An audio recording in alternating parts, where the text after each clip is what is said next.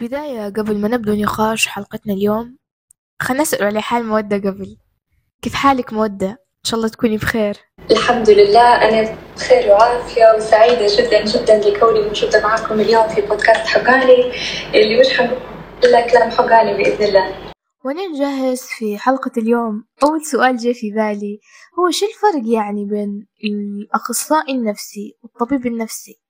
يا ريت توضحين التخصص أكتر بما أنه هو مجالك وحتى المستمع يعني يفهم نقاشنا اللي قدام. جميل جميل.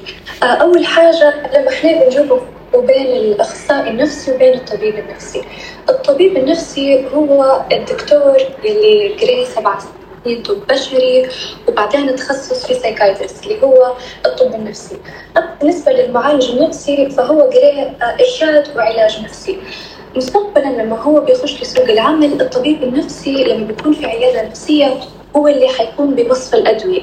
يعني هو اللي حيعطي الحالة آه، الدواء النفسي اللي محتاجه.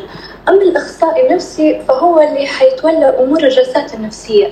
يعني زي ما نعرفوا نحن آه، قرينا في مجالنا كيف إنك أنت تهتم بالجانب النفسي عند الحاله يعني مش الجانب بتاع الأدوية والجانب اللي فيه الناقلات العصبية وتأثيرها ونقصها هذا كله للطبيب. أما المعالج النفسي فهو إحنا نديره في الجلسات الكلامية يعني بالعلاج المعرفي السلوكي اللي هو ال CBT ومختلف آه الوسائل اللي إحنا تدربنا عليها وتعلمناها. فهذا آه بطريقة مبسطة الفرق بين المعالج والطبيب. أما بالنسبة لما نتوسع أكثر في مصطلح صحة نفسية فهو مصطلح فضفاض وهلبة واسع وليه عدة أبعاد يعني ومفاهيم.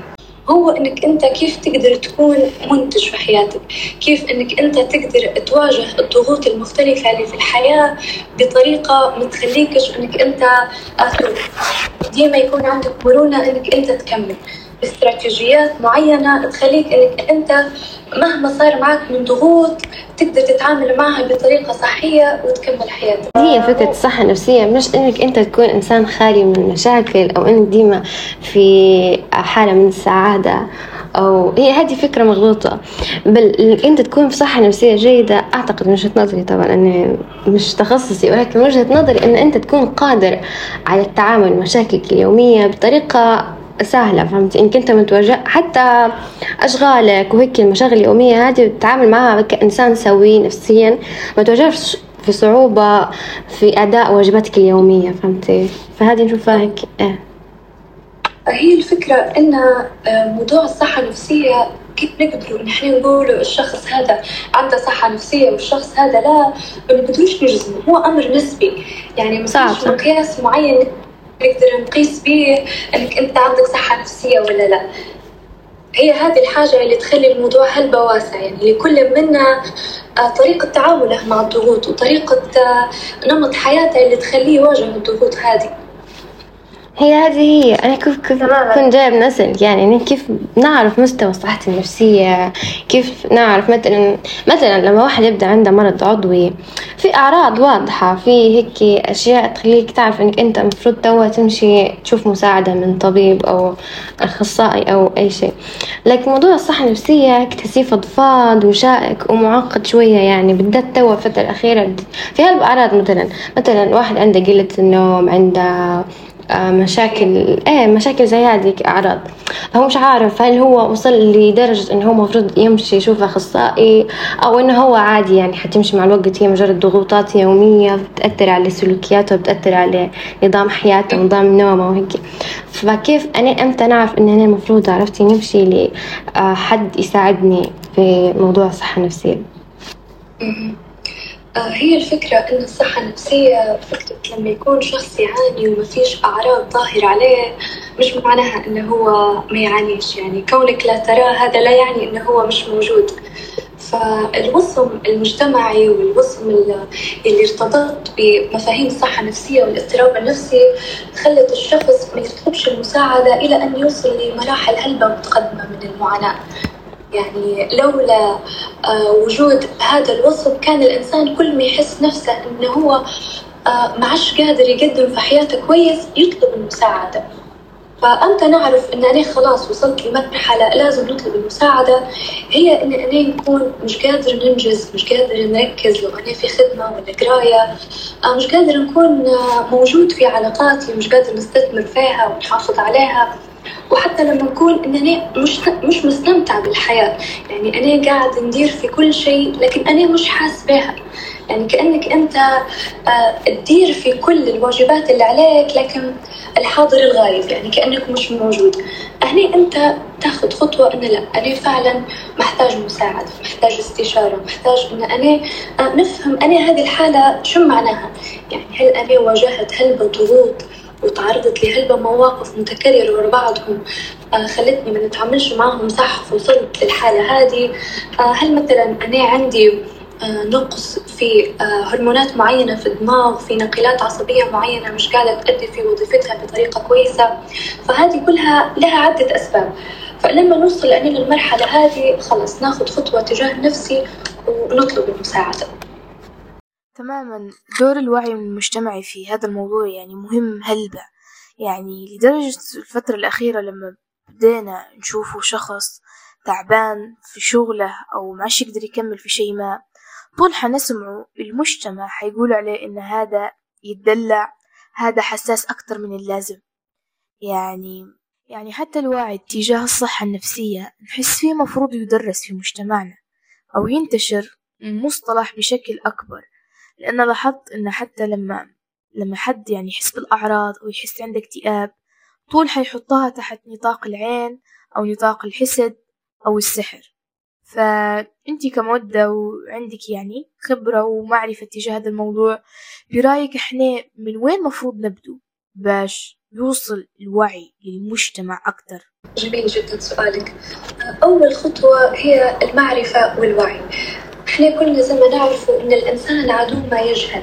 يعني أنت حاجة ما تعرفهاش طبيعي إنك أنت تكون مستنكر لها. يعني أنت كيف حتفهم الحاجة لو أنت ما عندكش الوعي بها؟ يعني حاجة جديدة علينا وما كانتش موجودة ومؤخرا كيف بدا المصطلح يشيع بين الشباب أكثر شيء بحكم الانفتاح وبحكم السوشيال ميديا وكثرة الحديث على في الإعلام على الصحة النفسية وعلى أهميتها وأيضا حتى الحروب ووباء كورونا كيف أثر على الناس فهذه كلها حاجات خلت أن لا فعلا الناس اقتنعت أن الصحة النفسية حاجة ضرورية مش حاجة يعني رفاهية أو حاجة زايدة. فأول خطوة هي الوعي هي المعرفة. يعني أنت قبل ما تطلق أي أحكام قبل ما أنك أنت آه، تتناقل نقدر نقولوا إن هي أفكار مقولبة موروثة من الناس حاول إنك أنت تفهم على الحاجة. يعني أنت مجرد ما تفهم عليها ويكون عندك الوعي والمعرفة بها حتقدر تتقبلها وتفهمها صح. لما تحكي توا حسيتك هيك تحكي على الاتزان حسيك تحكي في الهدف متاعك من الاتزان. فاحكي لنا على صح ولا؟ احكي لنا على الاتزان مودة. طبعا الاتزان هي نقدر نقولوا إن البذرة الأولى للتوعية بالصحة النفسية. يعني هدفنا كان من إطلاقها هي أن نوصلوا للناس ثقافة الصحة النفسية بلغتهم. نوصلوها لهم بأبسط الطرق اللي توصلهم. يعني إحنا نبغى نخاطبوا المجتمع بلغته وبمفاهيمه وبالخطوة. يعني إحنا ما نبوش انه خلص فجأة وبين يوم وليلة المجتمع بيولي واعي بيولي يدعم في بعضه بيولي يشجع بعضه لطلب المساعدة والاهتمام بصحته النفسية. لكن لا ديما بداية الغيط قطرة يعني أنت تبدأ بشوية بشوية ويكون المجتمع آه، يعني متآلف معاك وعجبات الفكرة وفي عليها إقبال إلا يوم ما حتوصل إلا ما يوم ما الناس حتشوف إن هذه الحاجة عن تجربة حاجة مهمة وضرورية لنفسه وحتى للآخرين اللي حواليه فهذا هدفنا الاتزان إن إحنا ننشر ثقافة الصحة النفسية بين المجتمع في كل يعني عند كل أطيافة يعني عند كل مختلف الأعمار مش مستثنى فئة معينة أو عمر معين. لا إحنا هدفنا إنك أنت توصلك تشمعنا صحة نفسية في حياتك بأبسط الطرق. بخصوص اتزان الفترة الأخيرة بدأت تلاحظ في أثار الحروب تظهر يعني على الشعب. يعني شفنا إن كيف إن بدأت في عقد نفسية وسلبيين اتجاه هذا الموضوع. يعني حتى لما ندخل على ال social media ديما نشوف تعليقات سلبية وتحطيم لأي شخص مثلا حاول يدير مشروع أو شيء معين. فكاتزان وكمشروع شو نواجه من هذه الحاجات أو من التحطيم أو من السلبيات؟ احكي عليه تجربتكم مع هذا الموضوع أكثر. أول حاجة هو أنا مش حنتكلم لك بلغة مثالية للأمانة لكن من أول ما أطلقنا الاتزان فكان الإقبال أكثر من من المحاربة. فهذه الحاجة أنا ممكن إيجابية يعني نوعا ما ما كانتش سلبية. يعني أول ما إحنا أطلقنا اتزان كان الجميع كأنه آه، متلهف لحاجة زي هذه. كأنها الحاجة الأولى من نوعها. يعني ما كانتش هذه الخدمة موجودة وما كانش التوعية كانت موجودة في ال social media بصفة عامة. لكن إنك أنت تلقى صفحة تقدم لك آه، التوعية بالصحة النفسية بلغتك وبمفاهيمك وبموروثاتك فهذه الحاجة كانت تحتاجها الناس وفرحت بها هلبة فيعني كان الإقبال إيجابي أكثر من سلبي والحمد لله. وإن شاء الله يستمر على هذا المنوال. لأن أعتقد إحنا بذات الوقت هذا محتاجين هلبة لحاجة زي هي. مح... نفسيا محتاجين لمساعدة كبيرة ورافضين إن إحنا نعترفوا. بس هيك زي لما أنت حكيتي مثلا جاي مشروع اتزان وهيك زي اللي ينقد هالبنات هم رافضين الفكرة إن هم في حاجة لمساعدة. فبس فعليا إحنا جدا محتاجين نركزوا على نفسيتنا والأشياء الروحانية يعني في حياتنا. كل كل اهتمامنا صاب بينا في أشياء عملية وشغلنا وقرايتنا ومهملين الجانب هو. فلما جاء اتزان تحس في ناس هيك في حاجة كانت آه، مظلمة في دماغهم فدارت لامبة. بالضبط. يعني حتى ال social media حسيت إن الفترة الأخيرة بدأت تأثر بشكل كبير على عقل الناس. ويعني حتى الشخص لو قعد مدة طويلة على ال social media آه، حتخليه يعني يعاني من عقد نفسية مثلا يتابع ال influencers حيبدأ يقارن حياته بيهم أو حيحس بالنقص فزادت من الأمراض يعني النفسية. فأنتي من وجهة نظرك كيف الناس تحافظ على نفسها باش ما تتأثرش بال social media أكتر من اللازم. أول حاجة هي للأسف ال social media سلاح ذو حدين يعني زي ما إنه هو يفيدنا ويخلينا نتطور ويخلينا نتابع العالم ديما في update آه لو إحنا ما قنناش تعاملنا معاه أو استخدامها ممكن يضرنا وتكون النتيجة عكسية بدل ما إن هي تكون حاجة تفيدنا تولي حاجة تضرنا. أغلبنا وكلنا عندنا social media ونتابعه يوميا في حياة الناجحين والملهمين والمشاهير. لو أنا مش خاش بفكرة أن هذا عالم افتراضي وأن الناس ما تبينش إلا في الجانب السعيد من حياتها وأن هي ما توريش فينا في لحظات ضعفها ما توريش فينا في حالات انكسارها ما توريش فينا روحها وهي تبكي وهي تمر بلحظات صعبة لا. هو يبين لك الجانب اللي بدك تشوفها بس. مش معناها إنه هو هذا ديما سعيد ديما ناجح أو مثلا هو مرات يكون وصل لنجاح. ما كلفه العديد من الوقت والجهد ويستنزف طاقته وصحته النفسية. ويعني إحنا لو أنا مش عارف أو ما عنديش الوعي اللي يخليني نشوف الناس كإنسان فيه آه، من كل شيء ضد عليه حتتأثر وحتتأثر صحتي النفسية؟ يعني أنا ما نخشش في مقارنات علاش فلان أفضل مني. آه علاش فلان نجح وأنا لا. باهي أنت ظرفك مختلف باهي أنت شخصيتك مختلفة باهي أنت هذا إيمان بقضاء الله وقدره يعني لكل منا توقيته المناسب فلو أنا ما كانش عندي الوعي الكافي اللي يخليني ما نخشش في مقارنات مع الناس ويخليني إن أنا ما ما نتشربش مفاهيم ما تشبهنيش. فهيك حنلقى روحي للأسف يا إما وقعت في في يعني فريسة للاضطراب النفسي يا إما أنا ضاعت مني هويتي. يعني أنا ما عادش نعرف روحي أنا مين شو نحب. أنا وليت كأني نسخة من كل اللي انتبع هيك يعني لقطت من هنا وهنا وهنا ولقيت روحي هيك حاجة ما تشبهنيش. فال social media حاجة يعني للأسف أغلب الاضطرابات النفسية في المراهقين والشباب كان البذرة الأولى لها اللي هي من ال social media والمقارنات وهذه الدوبامين السريع هذا اللي قاعد ياخذ فيه من ال social media اللي هو مش حقيقي. ولما إحنا نقولوا إنه خلاص هو عالم افتراضي يعني هذه حاجة مش حقيقية. لكن للأسف تأثيرها واقعي وحقيقي وممكن نعانوا منه سنين لو إحنا ما كناش واعيين به. بالضبط ال social media ليه تأثير هلبة من من زمان يعني من أول ما بدو الناس يخشوا في الموضوع هذا هم بدوا في مقارنات وبدوا في بالذات فئة الشباب يعني فئة المراهقين بالذات يعني نفسيتهم ضعيفة. زي ما كانش في إنك أنت تقارن روحك بمش عارف صغار خالتك وصغار عمك وهيك بيئة محيطة بك.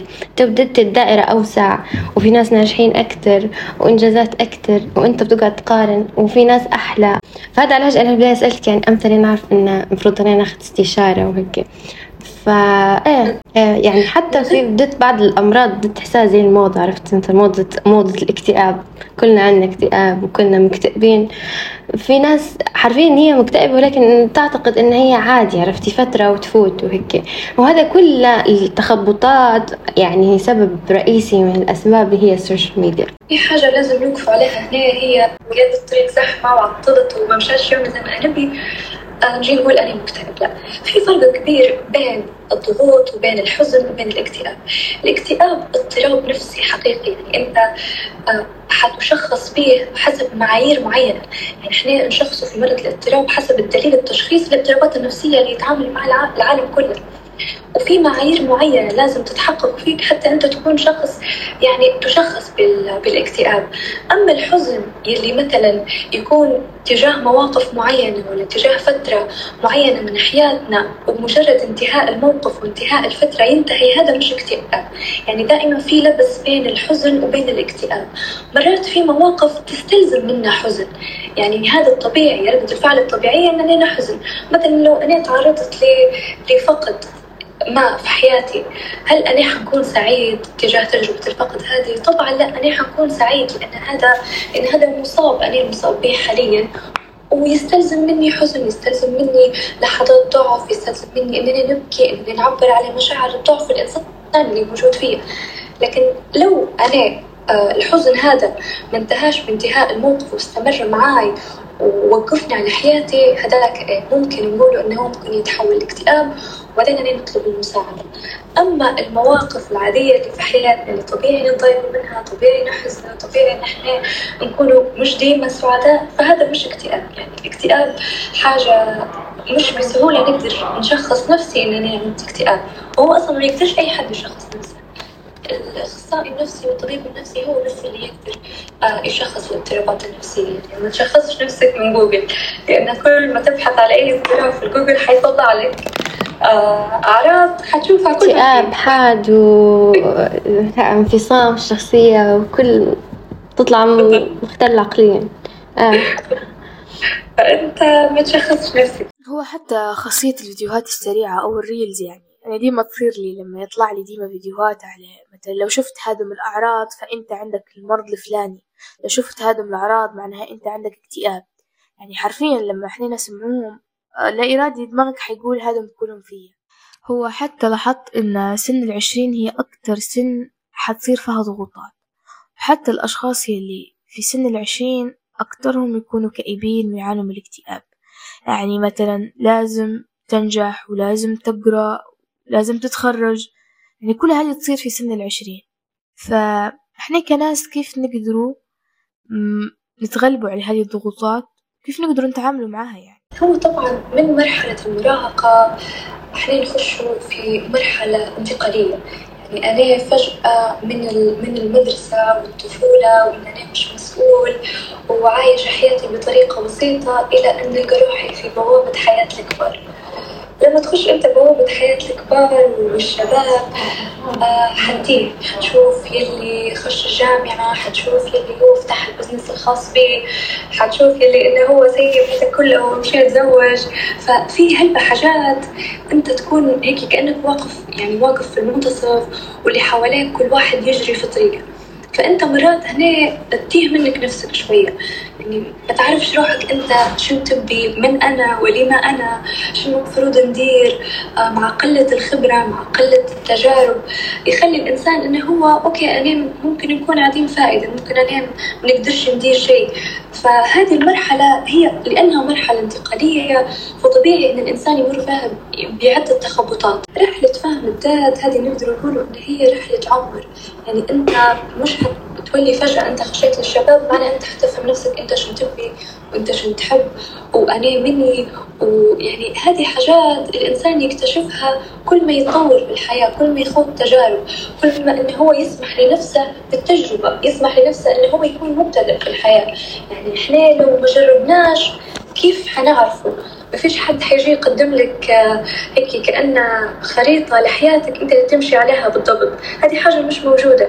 فأنا نتعلم على نفسي بالتجارب. نتعلم على نفسي بأننا نسمح لنفسي بالضعف. عادي نضعف عادي نفشل.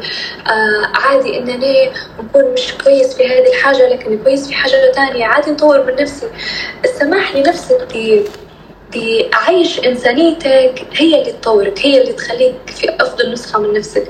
أما لو أنا خشيت في في مقارنات ونبي نكون زي فلان اللي هو مختلف علي تمام الاختلاف فهذه حاجة حتخليك مش أنت. فرحلة الشباب هي رحلة التعلم عنك. يعني أنت حتتعلم على نفسك في كل مرة خذ فيها تجربة جديدة. والاقتناع بفكرة إن يعني حتى أقرانك اللي معاك في مثلا نفس مكان القراية أو العمل وأختك ظروفكم مختلفة. فمع فكرة المقارنة عادي لما أنت تبدي خلاص مقتنعة إن الظروف لما تختلف والقدرات لما تختلف هذه هي اللي تولد عندي إيمان بإن أنا مش توا وقتي إني نحقق اللي نبيه ومش توا إني أنا حن نكون اللي نبيه الشخص اللي نبي نطمح له عرفتي هذه كلها أفكار يعني تحس إن هي موجودة عند. يعني فئة المراهقين فئة الشباب فلما يستوعبوا الأفكار هذه اللي حكيتها أنت أعتقد حتقل جدا فكرة المقارنة. حتى بينك وبين شخص تعتقد إن أنت وياه نفس ماشيين في نفس المسار لكن أنتم مختلفين جدا. بالتالي حتطلع نتائج مختلفة في أوقات مختلفة. تعقيبا على كلام أبرار حسيت إن الإنسان باش يعيش مرتاح هو إنه لازم يتقبل كل شي فيه. يعني حتى لو كان يمر بحاجات إيجابية ولا سلبية مفروض عليه يتقبلها. يعني منطقة الراحة نحس فيها تكمن في التقبل. بالضبط وهذا إحنا عندنا في علم النفس نسموه الفروق الفردية. يعني أنت مختلف عن الآخر سمات شخصيتك مختلفة قدراتك مختلفة طريقة نمط حياتك مختلف. يعني أنت ما تقدرش تكون نسخة من أي حد لأنك أنت مختلف عليه تماما. يعني مهما تشابهت الظروف لكن أنت مش زيه فهذا اللي حيتيح لك فرصة التفكر في علاش أنا مقارن نفسي بفلان اللي هو أصلا مختلف علي. بالضبط. فهذا كله من ضمن اللي حكيت عليه آية اللي هو الضغط واللي يكون على فترة الشباب هذه يعني ضغط كبير. هو من نفسه من الداخل يحس بالمشاعر هذه ويزيد ضغط من الأهل وضغط من ال social media وضغط من المجتمع. فبالتالي خلاص يبدأ الشخص في حاجة لمساعدة خارجية. لكن لكن هنا أعتقد أن حنتطرق لموضوع وصمة العار المرتبطة بإنك أنت خلاص قررت تواجه الأشخاص المحيطين بيك إن أنت راهو حتتجه لشخص مختص يساعدك في آه، موضوع صحتك النفسية أو إنه هو حتى يعني يكون مرشد نفسي ليك مش بشرط إنك أنت تاخذ أدوية أو طبيب أو هيك. فنبغى نعرف كيف بدت وصمة العار هذه ولوين ماشية. طبعا وصمة العار للأسف هو شيء شائع شائع جدا جدا في مجتمعاتنا العربية بصفة عامة. هو تكون لصيقة لكل حد يا أما عانى في فترة ما من حياته من اضطراب نفسي أو إنه هو طلب المساعدة النفسية واعترف بالشيء هذا. يعني أنت مجرد ما خذيت قرار الاعتراف بأنك أنت عانيت من اضطراب ما وخذت رحلة علاج أو مثلا إنك أنت حاليا قاعدة تخوض تجربة علاج هذا الشيء حيكون لصيق بك للأبد. أنت بما أنك طلبت المساعدة وعانيت من اضطراب نفسي معناها أنت مختلف علينا. معناها أنت فرصك مش حتكون زي الفرص اللي في أقرانك أو الناس اللي حواليك. معناها أنت حتعامل باستثناء سلبي مش استثناء إيجابي. يعني كأنه هو باش خذا خطوة آه طلب المساعدة وباش خذا خطوة الشجاعة إنه هو يعترف بها. للأسف يخلي الإنسان كأنه يندم إن خذ الخطوة هذه أو مفروض أحتفظت بها بيني وبين نفسي لأن نحساب روحي لأني بنفيد اللي حواليا وبنقدم لهم التجربة يلي تختصر عليهم الطريق لا. هذه الحاجة خلتهم إن هم يحكموا عليه نظرتهم نظرة المجتمع عليه حتكون مختلفة تحت ثقافة شنو بيقولوا عليك الناس. فكأن هذه الحاجة للأسف هي عبارات مقولبة وموروثة وهي من يعني زمان يا مودة تعرفي فكرة شيطنة المستشفى العلاج النفسي والدكاترة وهيك. من زمان أشوفها مثلا في أبدي بالسينما المصرية مثلا كيف يديروا المستشفى العباسية إن هي مداخل بالعكس يخش الشخص آه، سوي نفسيا وعقليا ويطلع مجنون. فهنا اتسخت عندنا فكرة إن الأدوية اللي ياخدوا فيها حتسبب لك إدمان والدكاترة يستغلوكوا بياخدوا أعضائكم مش عارفة شنو وإن أي حد أي حد يتجه للاستشارة النفسية والعلاج النفسي هو مجنون حرفيا مجنون. هو مصطلح مجنون هذا مش موجود أصلا في في قاموس الاضطرابات النفسية. في اضطراب عقلي محتاج أدوية ممكن لفترة طويلة من حياة المريض وحيعيش مستقر. فكرة إن كون إنسان آه، مجنون بالطريقة اللي تروج لها السينما وبالطريقة اللي إحنا ترسخت في أذهاننا من لما إحنا كنا صغار إحنا كبرنا وقرينا المجال واكتشفنا إن هذه حاجة مش موجودة. يعني لو ما جاش حد صحح المفهوم هذا المجتمع كيف حيعرف؟ حتى مصطلح المريض النفسي بدت زي يعني السب يعني بعض الأطفال يستخدموا فيها كنوع من التنمر أو لما يصير في بينهم خلاف بيقول للشخص الصغير الآخر برا يا مريض نفسي. يعني كأنه يعزر فيه بحر بالضبط. هو لما يفكر في مآلات الخطوة هذه اللي بياخدها للأسف تخليه يوخر. يعني تخليه إنه هو لأ مش حيفضح ومش حيطلب العون. خوفا من من الحروب اللي اللي يواجهها من اللي حواليه لما هم يعرفوا. مع إنه يعني ترسخت فينا من يعني من زمان من أجدادنا وهيك فكرة المجنون وفكرة هذا الشخص والعلاج النفسي ورؤيتنا للمستشفيات النفسية والعيادات. لكن الفترة الأخيرة صار في تطور في الجانب هذا. مثلا بدو يقابلوا في أشخاص أنا مثلا شخصيا بدو يلجوا للمساعدة هذه. وبدأ في فعلا قبول على العيادات النفسية أو على الدكاترة وفي قبول على الاستشارات النفسية.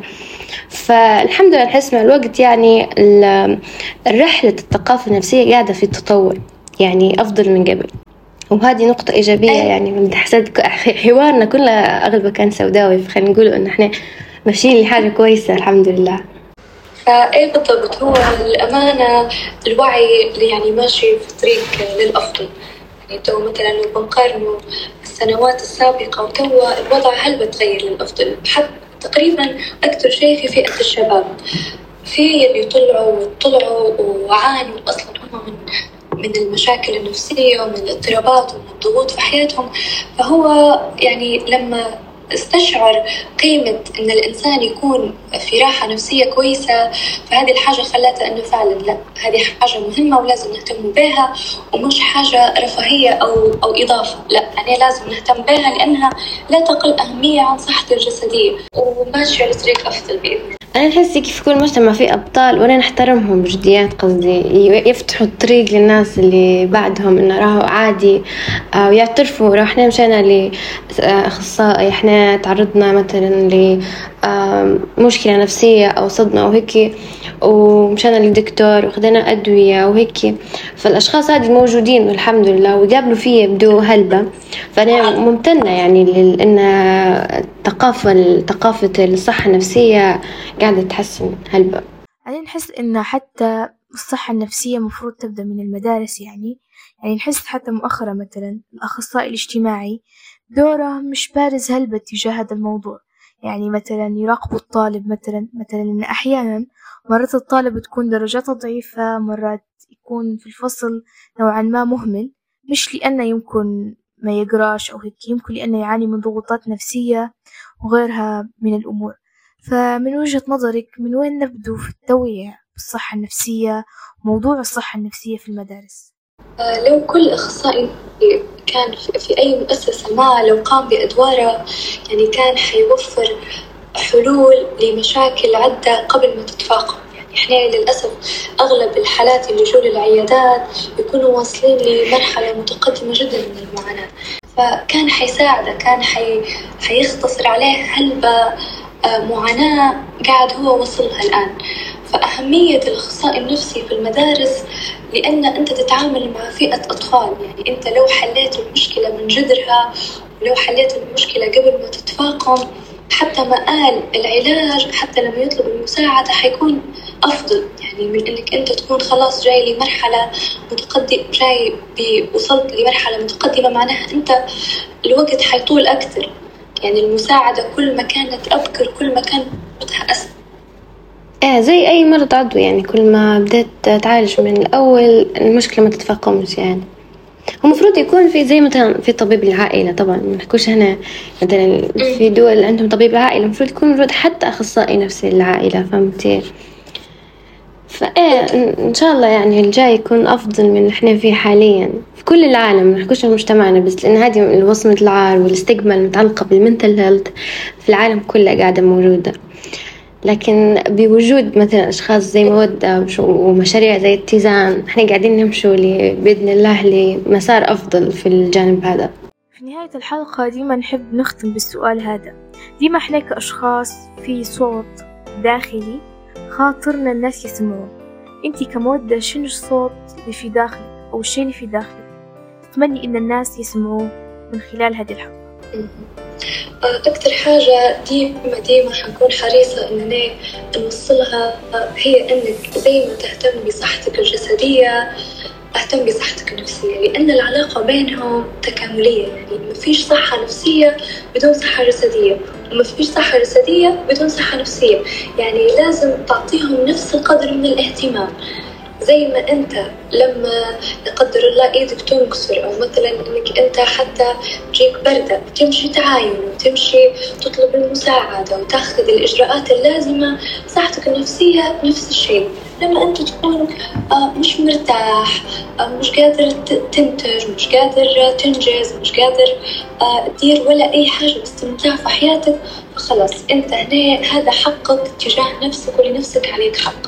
يعني خلي الاهتمام بين صحتك النفسية والجسدية متساوي لأن ما فيش حاجة تكمل بدون الثانية استمتعنا هلبة بالحلقة هذه واستفدنا هلبة وأعتقد نفس الشيء للمستمعين. شكرا على وقتك مودة وشكرا على وقتكم اللي سمعتوا فيه لهذه الحلقة ونتلاقوا في حلقة جديدة من بودكاست حقاني.